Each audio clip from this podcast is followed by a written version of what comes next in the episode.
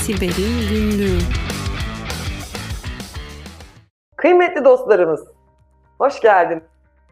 Bu hafta sevgili Murat yokluğunda e, ben sunuyor olacağım haberleri ve hemen başlıyorum. Maalesef sağlık sektörüne yönelik üzücü haberler var bu hafta. E, İrlanda ve Yeni Zelanda'dan gelecek haberler. E, İrlanda'da Sağlık Bakanlığı ve Sağlık Bakanlığı'ndan onların sistemlerinden beslenen çeşitli sağlık kuruluşlarına yönelik bir ransomware saldırısı söz konusu oldu. E, burada yine bir fidye isteniyor. E, hükümet kesinlikle bu fidyeyi ödemeyeceğini duyurdu. E, şu anda sağlık sistemini ayağa kaldırmaya çalışıyorlar. Hemen paralelde e, peş peşe ikinci bir siber saldırı e, haberimiz var. Yeni Zelanda'dan geliyor bu sefer de. E, Yeni Zelanda'da e, 16 tane farklı sağlık kuruluşuna yönelik bunların içerisinde hastaneler, araştırma laboratuvarlar vesaire gibi türlü kuruluşlar var. E, bir haftadır e, ransomware etkisi altındalar ve e, şu anda bütün süreçleri manuel yürütmek durumunda kaldılar. Hastaların geçmiş bu işte tedaviye yönelik olarak e, geçmiş e, hastalık bilgileri, sağlık bilgilerine ulaşılamıyor. Hem sağlık çalışanlarının hem de hastaların aslında geçmişe dönük bütün kayıtları saldırganların eline geçmiş durumda ve bu veriler aynı zamanda şifrelendiği için sağlık sistemi de sağlık çalışamıyor.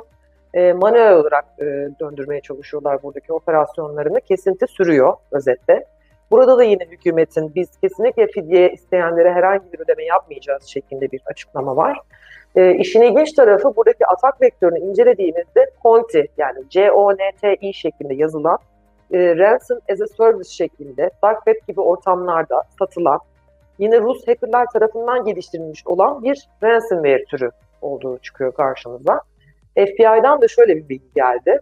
FBI bu siber saldırı vektörünü incelediği zaman şu ana kadar dünyada özel sağlık kuruluşlarını ve Sağlık Bakanlığı gibi hükümet e, tarafını e, etkilemesi konusunda e, 16 farklı ülkede 400'ün üzerinde kurum ve kuruluşun bundan etkilendiğini, bunların 290'ının da Amerika Birleşik Devletleri topraklarında bulunduğunu. Yani geçen seneden bu yana e, baktığımızda 290 adet e, sağlık e, veya ilk yardım kuruluşunun da aynı ransomware atağından e, maalesef muzdarip olduğunu ortaya çıkardı.